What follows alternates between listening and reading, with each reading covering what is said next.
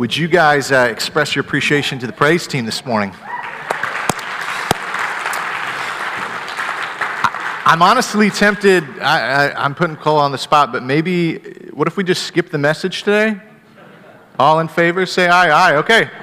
Run it back, guys. Uh, no, thank you guys so much for leading us in worship.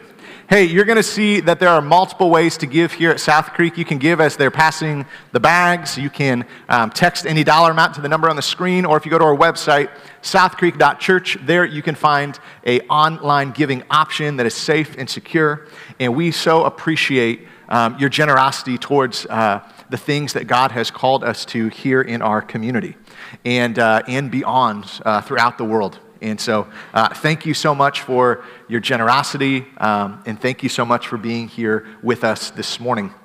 Uh, before I forget, there are a few fun things that if you haven't got the chance to do, um, maybe don't do it during the message, uh, but if you do, I won't judge you. Uh, if you didn't know, there are uh, donut holes in the uh, cafe because is there ever a is there ever a date where there shouldn't be donuts involved to celebrate? Right? I just I'm just saying. And the greatest thing about donut holes, right? Pro tip, you can eat like 10 of them and it, it, it, it feels like one donut, right? So we're good uh, in that realm. And also, if you didn't see, uh, my friend Colby put together uh, another great little backdrop for uh, Mother's Day. So, um, kids, before I dismiss you, here's your hint. If you didn't get mom anything, don't look to the left, don't look to the right, don't sweat it right now. Suggest getting a photo right afterwards. Make sure that you smile in it, and you will be good. Grant, you can thank me later. All right, kids um, who are third grade through fifth grade, if you want to head over this way with Mr. Josh and Miss Julie, uh, have a great time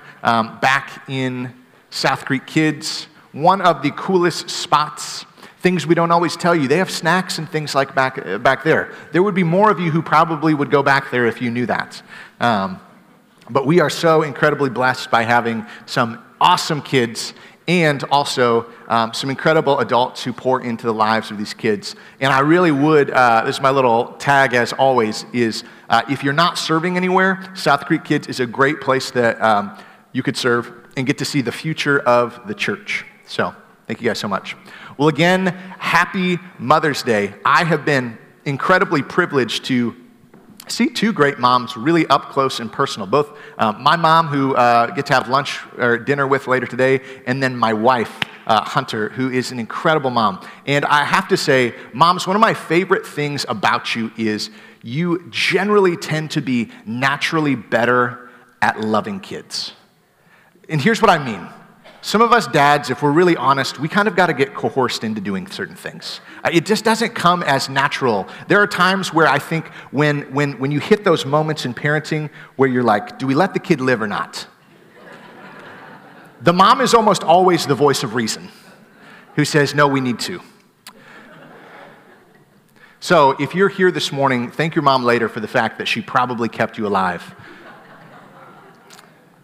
This morning, we are wrapping up a series called Made Alive, and we've been looking at the book of Ephesians, this idea of a journey from death to life. And, and today, we're going to be talking about this idea of fighting for life. And, and truthfully, one of the things about moms that are really incredible is, is essentially from the very beginning of conception, a mom is fighting for the life of their child. They are having to take care of their body in which a child is growing inside, which is just wild to me. Uh, they are immediately, typically, the um, person who brings comfort and sustenance and things like that to a child to quite literally keep them alive. Again, they remember all of the things. My wife Hunter was uh, uh away uh, a couple weeks ago, and there were so many things that I realized wow, I never have to even think about this. Um, she left me notes and things like that, which was very kind. I still screwed up a little bit, but moms remember and moms fight for those things. So, again, Thank you, moms. And today we are having probably the scripture that makes the most sense for a mom, and we're going to be talking about the armor of God. Now, historically, I feel like that feels like it's supposed to be like this macho sort of like, oh yeah. But let's be honest, moms are tough. Um, having witnessed childbirth twice, holy moly, ladies, you are strong. I don't care what anyone says, y'all are the strongest people in the world. Oh my goodness, one of the most disgustingly beautiful things I have ever seen, twice. But for real, I don't know how you do it. Uh, but today we're going to talk about, in, in, this series, we've been talking about this idea that without Christ, we are destined for a life in this world and in eternity that is um, ending in death, where we experience a lack of peace and wholeness and ultimately destruction. And that when we choose Jesus, when we choose to trust in Jesus, when we choose to um, give our allegiance to Jesus, that we experience this journey from a life of death to a life of actual life. And we've talked about what that looks like over the last few weeks. We've talked about what it looks like in our relationships, in our marriages, in, in our parenting, in all sorts of things. But today we're going to talk about this reality that we have to fight for our lives. I'm a big podcast guy. Anyone, anyone big on, on podcasts? And uh, I get in trouble for having my headphones in a lot. Um, and I, I, just love them. And I, I, love them. I love listening to sports ones. I love interview ones. I love history ones. And, and, and I was thinking recently uh, uh, uh about a moment in history. Uh, that is, is one that is infamous in our, um, our country's history. And it, it's the events of Pearl Harbor. And, and we, we all remember um, we all remember this, this moment in, in our country's history, right? The United States is, is not currently uh, in the midst of World War II. Things are happening uh, throughout the world, and yet we, we are not in it yet. And uh, we have this surprise attack that happens on um, Pearl Harbor, this base, this naval base uh, in Hawaii. And it's this tragic um, moment in history, right? Where there's tons of lives lost, and uh, it's a day that we, we, we continue to remember and honor the men and women who lost their lives that day. And yet, it's interesting as, as history has kind of unfolded, there are moments that as we look back on that date and that moment, it appears like there were numerous warning signs that an attack was going to come. And it's interesting hearing some of the firsthand accounts of the people who were there. It was business as usual. Which you think about it, Hawaii would not be a bad place to be stationed. It would just be a bad place to live. But the day before, from everything they, they talk about, it was pretty normal. People were still kind of going about their business, enjoying kind of the paradise that was Hawaii, not really thinking at all about the possibility of imminent danger. And yet again, this isn't throwing any shade to any of those people at that time. It appears like there had been quite a few warning signs that an attack might be coming, that there may have been intelligence along the way. And historically, this has happened throughout history, right? Because there's a piece of us that loves the idea of thinking that there are no enemies, that the world is at peace. We like to kind of live in a sense of, of, of, of, of idyllic state where we're sort of in a bubble and if we just don't think about it, maybe it won't happen. And yet, one of the, the difficult things of life, especially once we decide to follow Jesus, is we, we begin to be awakened to the reality that you will always encounter an enemy. That at some point in life, you are always going to encounter an enemy. Paul breaks down this a little bit, and we're going to dive into it in a moment, but, but it's one of those things that's a not fun to not a fun thing to think about. No one likes this heightened sense of there being danger. One of the things that was really stressful about the last few years, right, during, during the midst of COVID in particular, was this heightened sense of dread, of, of always something was lurking around the other corner, which is terrible for our mental health. And yet, in the world that we live, if we desire to follow Jesus, one of the things that we have to make peace with is the fact that there is an enemy that he does want to kill, steal, and destroy. But we also make peace with the fact that he doesn't get to win. And so this morning, I, I want to talk a little bit about what Paul has to say. If you have a Bible this morning, you can open up to um, Ephesians chapter 6, and we're going to be hanging out there this morning. Um, but Paul, Paul has written this letter so far talking about life and death he, he's written about how we could live in a manner that would bring life in our relationships and things like that. And this is him wrapping up the letter. And he says this He says, Finally, be strong in the Lord and in his mighty power. Put on the full armor of God so that you can take your stand against the devil's schemes. For your struggle is not against flesh and blood, but against the rulers, against the authorities, against the powers of this dark world, and against the spiritual forces of evil in the heavenly realms. Now, Paul sets up this, this moment, and there's a couple things that he sets up in here that are really important to recognize. He mentions this idea of the powers of this dark world. Now, let me just go on and, and say this from a spiritual manner. People are not your enemy. The powers of darkness in this world that oftentimes enter into and control people are your enemies. And the reality is, every single one of us who chooses not to trust in Jesus, who chooses not to put on the full armor of God, is susceptible to the devil's schemes. Schemes is a fun word because it sounds fun to say but it's something that's tricky and not fun. Schemes oftentimes are, are, are, again, this idea of, of trying to trick us and, and catch us when our guard is down, looking for, for places where we are weak, where we're not paying attention. And we have to be active in resisting these things, in preparing for the realities that not if we are attacked, but when we are attacked.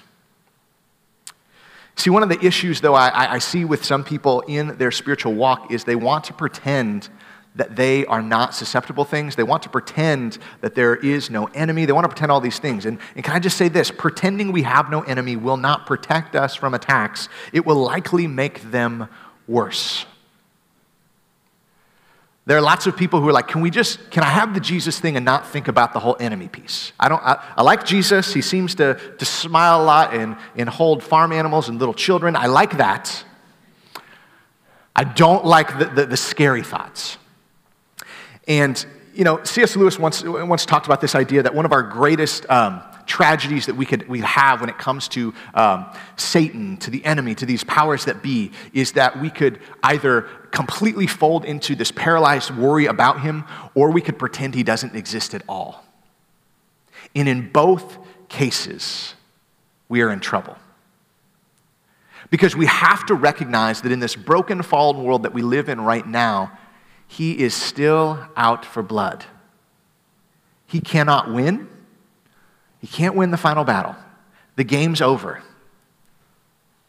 But in this world, his goal is to still take as many as possible, to make those stumble and fall, to make us feel like maybe God isn't there, that even though he cannot win the war, he's going to try to win little battles. And one of the greatest tragedies is if we live a life afraid of him because there's parts of us that we really shouldn't because we know who wins. But also, I fear that many people want to pretend that he's not there, that nothing's going on. And when attacks come, because it's not if, it's when, we're like, what happened? You know, Jesus once said that in this world you will have troubles. I've met a lot of people who started walking with Jesus and, and they experienced troubles. And they're like, when did that happen? Why didn't you tell me, Jesus? And he's like, if you had read your Bible. He says, In this world you will have many troubles. But if you remember the, the next part of the verse, he says, But take heart, for I have overcome the world. I've overcome every enemy. This morning I want to talk about what it looks like to put on not just some, but the full armor of God. And I want to I wanna talk a little bit about what it means to um, walk with Jesus in obedience.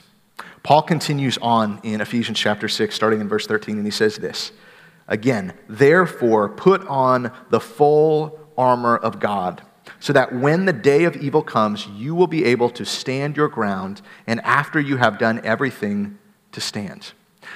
Now, I love his emphasis twice now he hasn't just mentioned this idea that it's the armor of God, but to put on the full armor of God.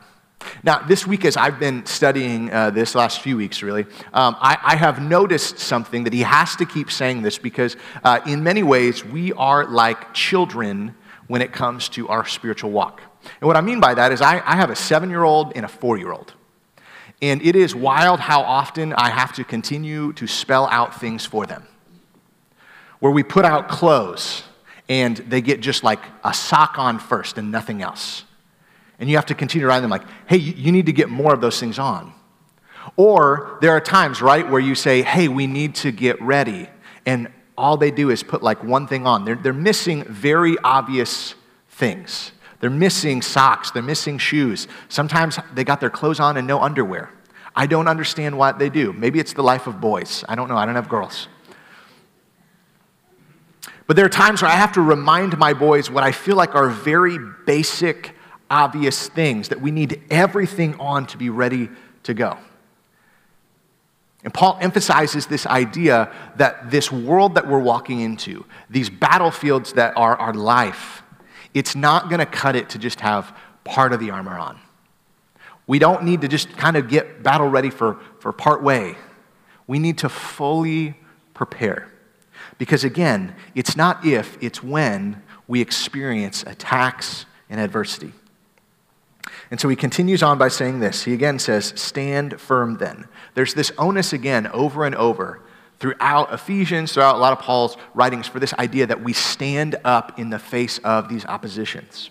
And he says, Stand firm then with the belt of truth buckled around your waist, with a breastplate of righteousness in place, and with your feet fitted with the readiness that comes from the gospel of peace. In addition to all of this, take up the shield of faith which you can extinguish all the flaming arrows of the evil one. Take the helmet of salvation and the sword of the Spirit, which is the word of God. Now, let's talk a little bit about um, what all these represent, what these mean. And again, this importance of doing it right and putting on all of it. As I've said before, my, my boys, I keep having to teach, in particular, my four year old, that when we get on clothes, there is an order of how you get clothes on. Now, I understand, right? There are, um, there are certain things where people like to get dressed in certain ways uh, that are weird, but it's obvious, right, that there are certain things that go in a certain order, right? You cannot put on your pants uh, before your underpants. That's just, that's a reality, right? Or it's, it's kind of hard to put on your socks once your shoes are on. There is a certain order. And so when Paul lays these out, he lays out the order in which a soldier of that time would have put on their gear. And he begins first with this idea of the belt of truth. Now, the belt of truth, what's interesting is it would be something that would have gone under most of all the, the rest of the armor. But it's this important thing that without it being under there, you're like, how do you get this on here? And he talks about this idea of the belt of truth. And, and, and, the idea of the belt at that time, too, would be really kind of holding all things together. It also would be a word uh, for a girdle, which is a, is a fun term. Um, it's not really a term we picture many guys putting on girdles anymore. Right now, everyone, one, two, three, picture, picture someone who you wouldn't want to with a girdle on, who's a man. One, two, three, go. Yep, we're all in a weird place right now together. But this idea is that it holds all things together. And this idea of truth truth is something that we do not get to control, we don't get to name. We live in a culture where it's like, well, that's my truth and that's their truth. That does not work. Think about this ask gravity if you can choose your own version of gravity. It does not work. If you jump off something, gravity will take its truth. Uh, you don't get to choose it. But this idea that truth holds all things together.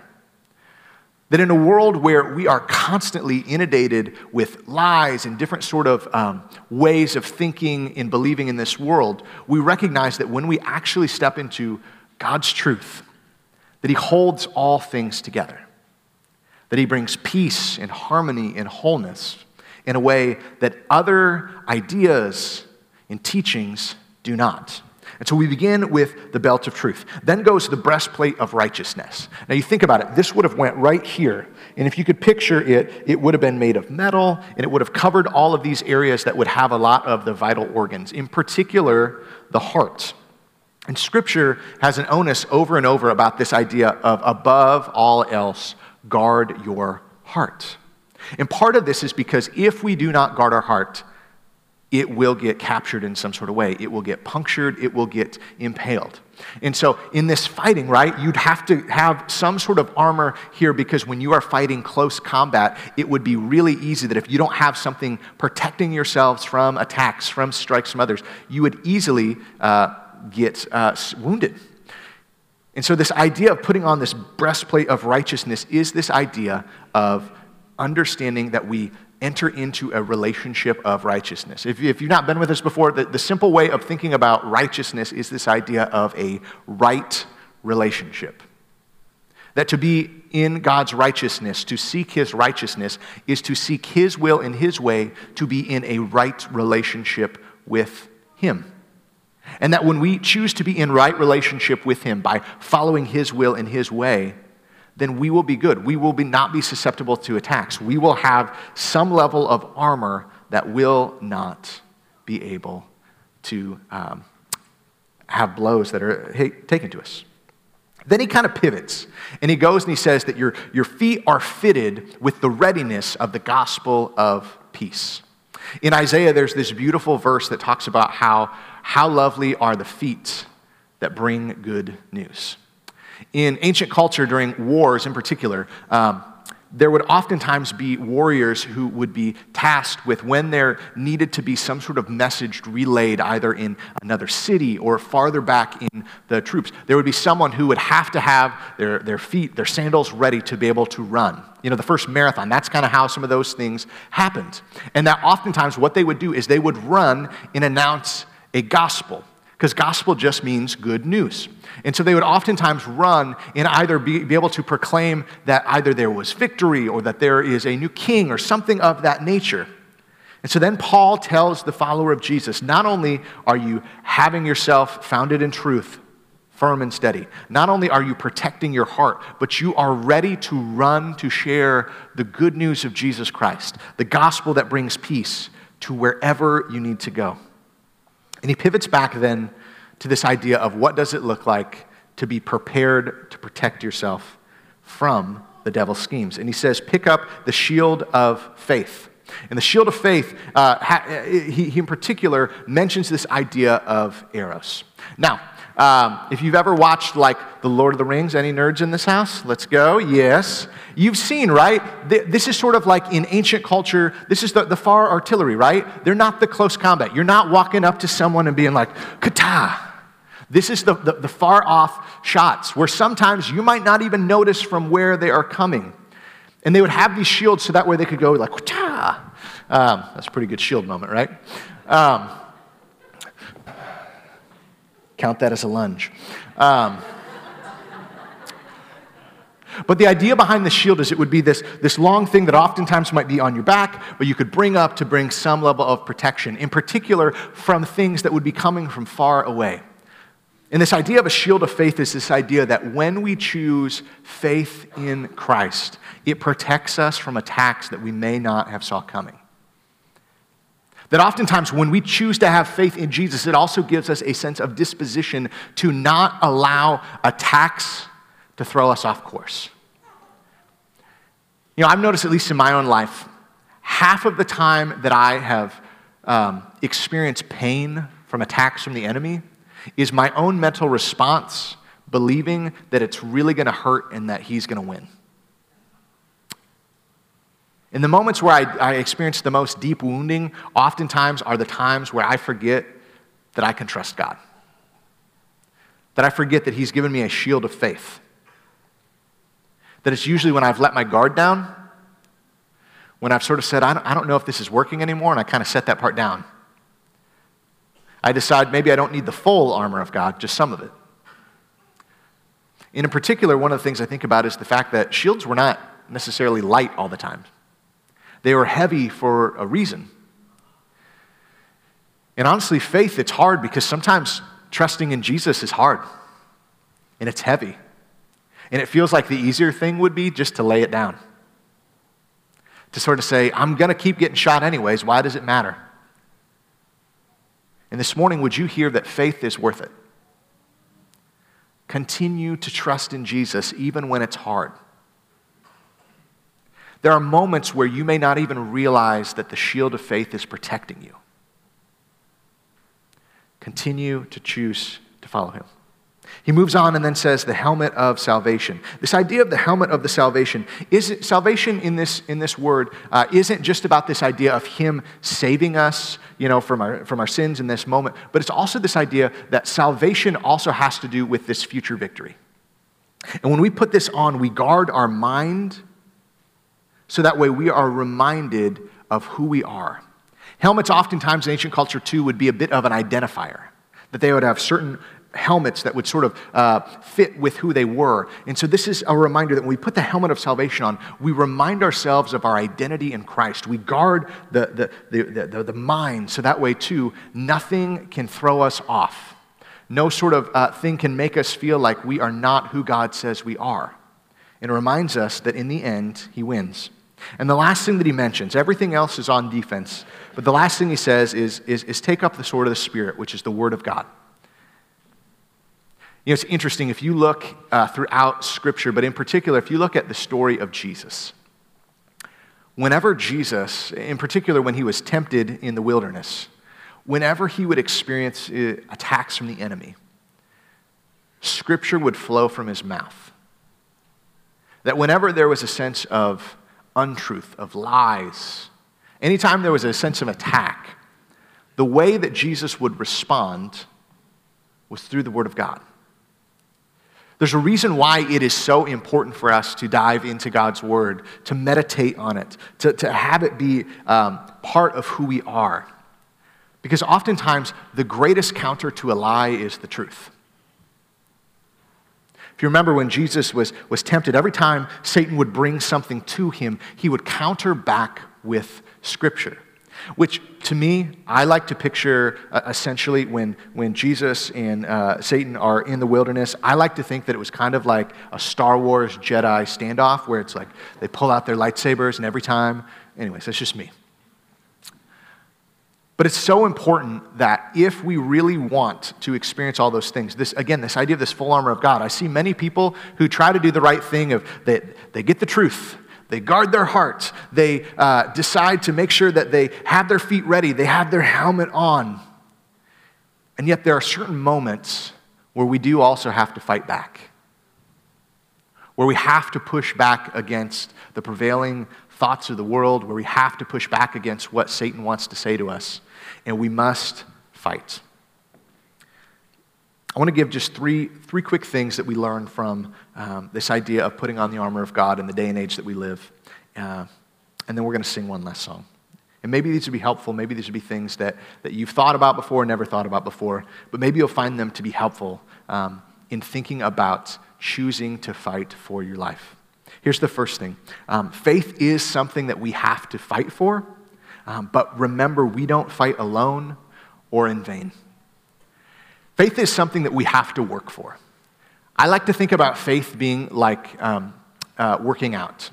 Uh, you have to build a muscle, right? Um, I, I wish it was true. And oftentimes, if I work out, I usually come upstairs and ask my wife, Hunter, I'm like, can you tell? Like, does it look pretty good? Um, and usually I've done like three push ups, hoping, like, can you kind of see like a little bit of a bulge there? Um, and she is very honest and kind to me. But it takes time. We oftentimes just desire to have instantaneous faith that, that helps us in the midst of all of this. Faith comes from working at it and daily choosing it over and over. It comes from putting your faith in Jesus in the small things and the big things. And it's something that we have to fight for. Because every single moment of our lives, we are put at a place where we have to choose am I going to trust in God or am I going to trust in fill in the blank? Myself, my bank account, my youth, my looks, my relationships.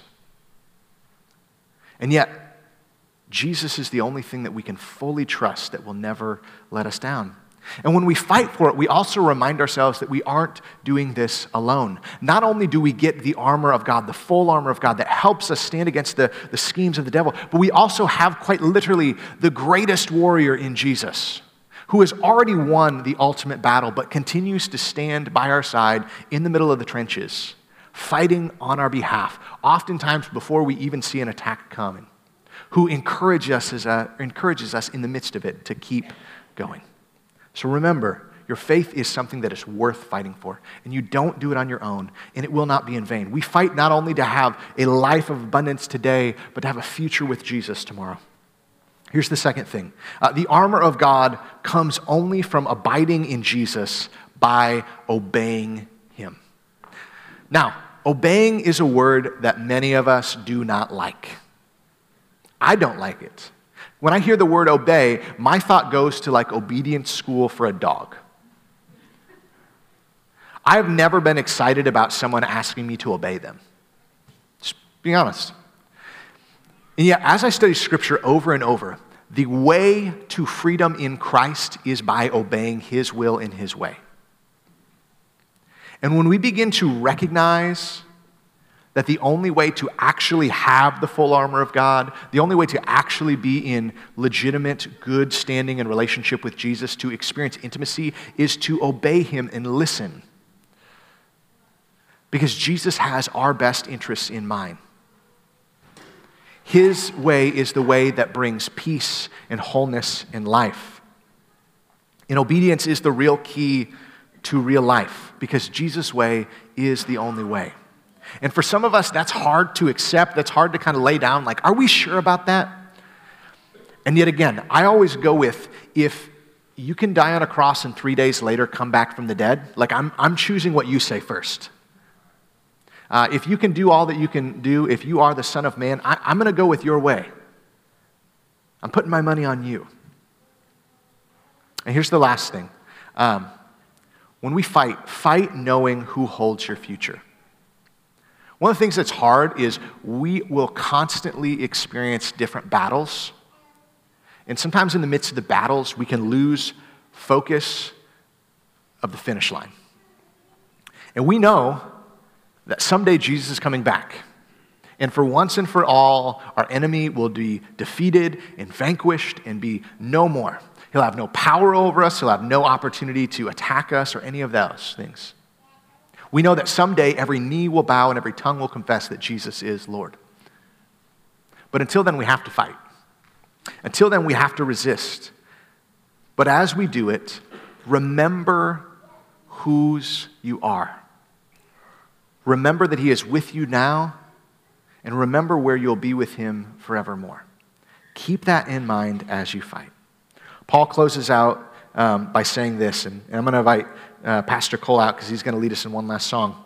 But he says this and pray in the Spirit on all occasions with all kinds of prayers and requests. With this in mind, be alert and always keep on praying for the Lord's people. Pray also for me that whenever I speak, words may be given so that I will fearlessly make known the mystery of the gospel for which I am an ambassador in chains. Pray that I may declare it fearlessly as I should.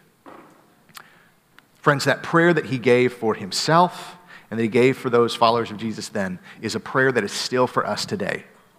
That we would be fearless in proclaiming the gospel that we would be an ambassador for him even if we're in chains, that we would continue to stay alert and to always remember that God is with us. As we're going to close this morning, um, I'm going to go ahead and invite you guys to stand. And uh, we're going to sing one last song. And as we sing, my uh, invitation to you is to think about maybe where you're at uh, in your own walk with Jesus. Maybe, maybe today is the day to choose to just put your full trust in Him and maybe experience the freedom that you never thought you could. Maybe for some, today is the opportunity to turn back around, to repent from the ways that have left you wounded and broken, and that you could experience that peace that transcends all understanding. For some of us, maybe if we're honest, we're realizing, man, I feel like I'm in this battle, and I only got part of my army on or none of it on. And maybe this morning is the opportunity for you to say, it's time for me to put it on.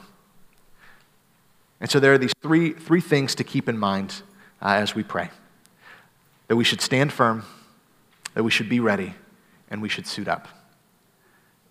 Because the enemy is coming, whether we're ready or not. And we must be ready to stand against him.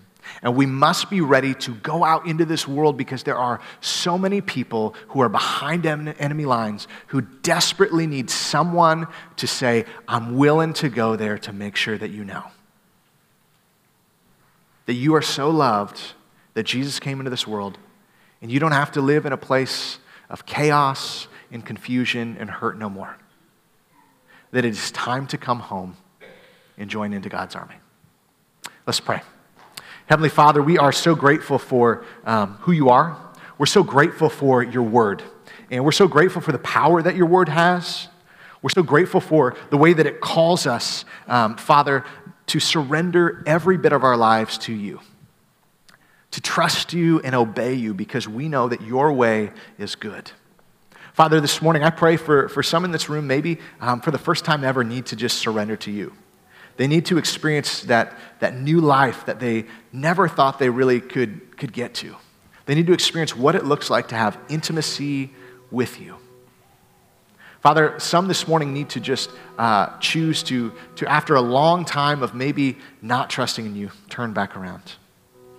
And Father, some of us just need uh, to have the courage to put on our armor and to get back in the game. To stop pretending that the enemy isn't there. To stop treating this life like it's just this uh, blip on the radar, but to realize that how we live in life deeply impacts eternity. So, Father, remind us that you're with us and that you're for us and that you love us.